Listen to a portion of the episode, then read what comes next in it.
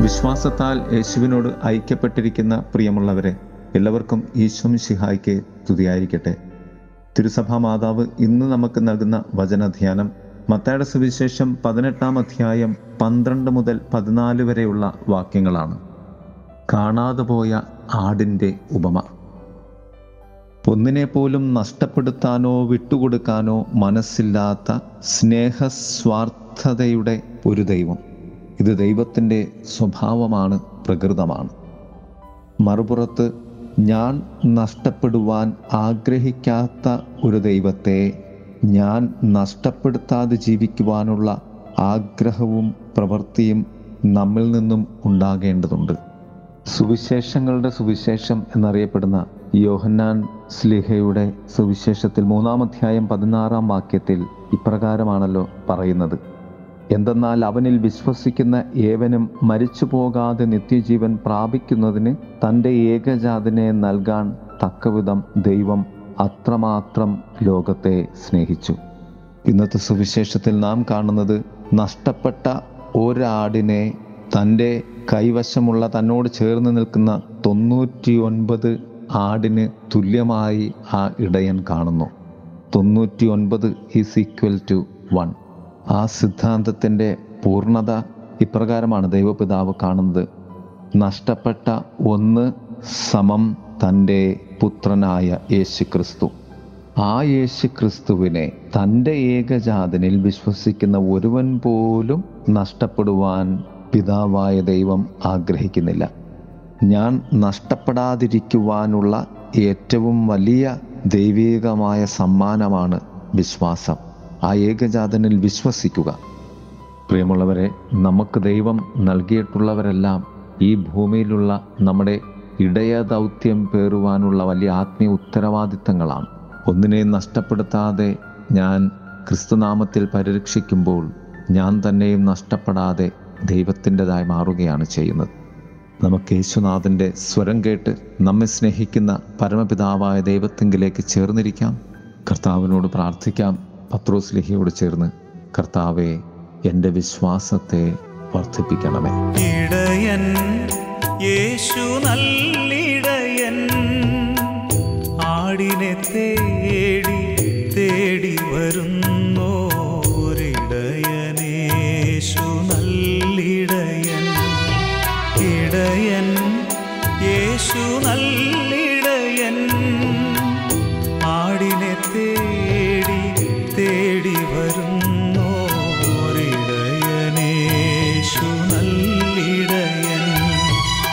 ഇടയൻ യേശു നല്ലിടയൻ.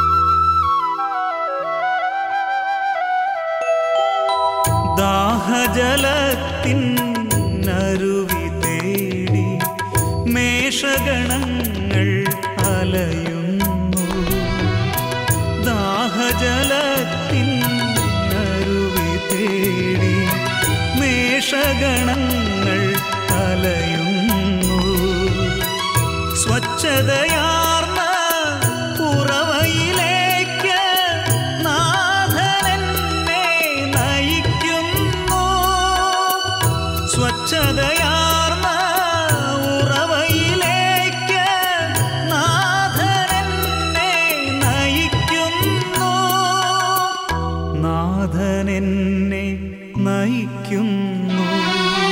ഇടയൻ യേശു നല്ലിടയൻ ആടിനെ തേടി തേടി വരുന്നോരിടയനേശു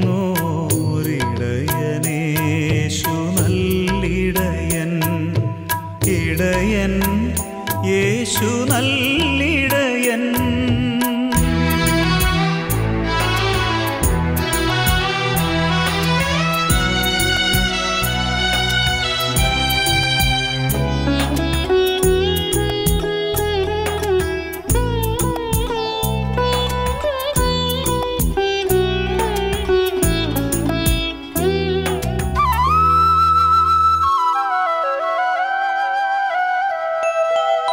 വരുവിൻ വരുവിൻ പ്രിയ സ്നേഹിതരേ.